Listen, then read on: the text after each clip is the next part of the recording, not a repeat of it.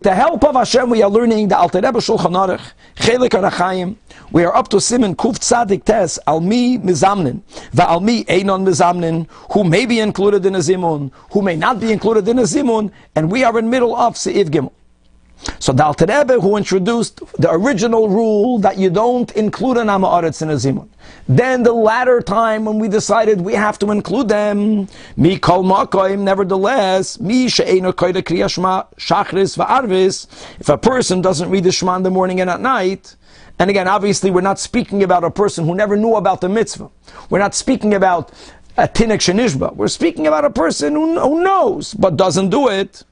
In other words, they completely they disconnected themselves already in mizamnin olav.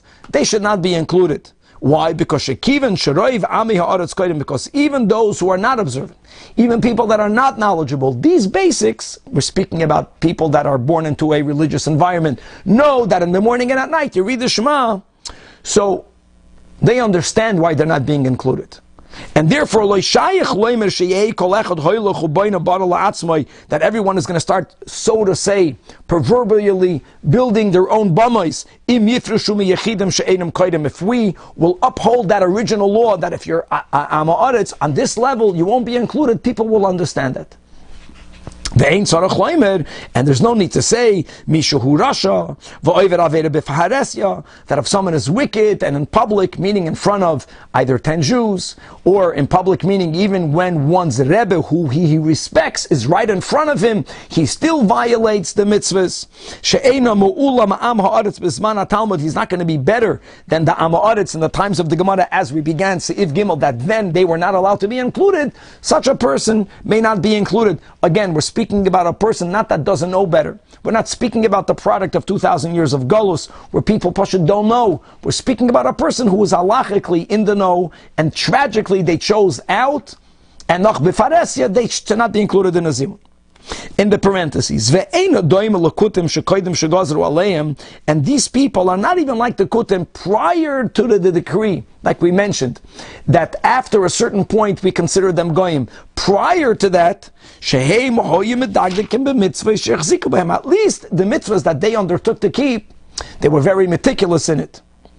And the mitzvahs that they did not keep, still einam moiridim opoishim. It's not that they were, so to say, rebelling.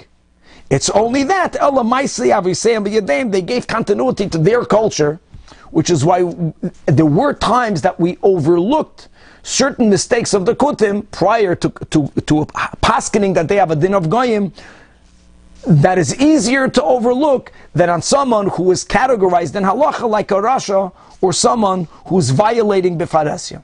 In other words, the Alter Rebbe concludes Seif Gimel that there are still certain Yidden very hard to find them today because the Yidden today are Tinik Shenishba. But if you find a person that, God forbid, that halacha will take consider that person a Rasha or someone that is violating God's commandments in public, such a person may not be included in a Zimun. Let's chapanayin and learn the next if Dalit says the Alter Rebbe, Nachri, a goy, ein mezamnin olive, cannot be uh, included. Afilu neschaven levarach Elokeinu. It's not because he's davening to, God forbid, to Yashka or any other part, anything connected to idolatry.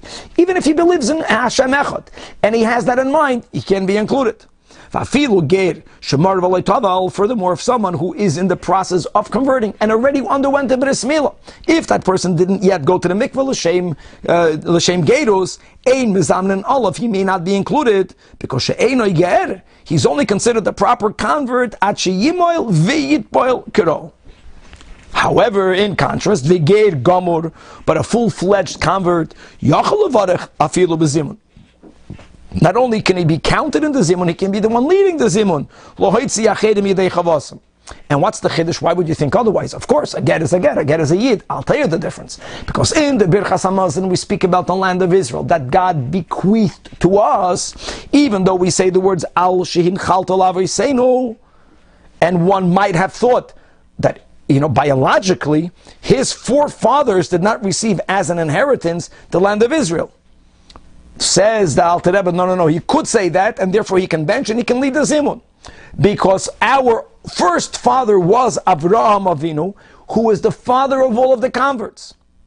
And now, as a Yid, he can say that the land of Israel was given to him as an inheritance by his forefather, which is Avram Avinu. Beautiful. Lefishala Avraham nitno aretz rasha, and Avram nikra av hamoin goyim, the father of the multitude of nations, which is the biological, uh, or let's say the spiritually biological father of all the peoples. But they're not going to bench. But now that he's a Yid, so then he can bench, and that's the meaning of these words for him or her to be continued.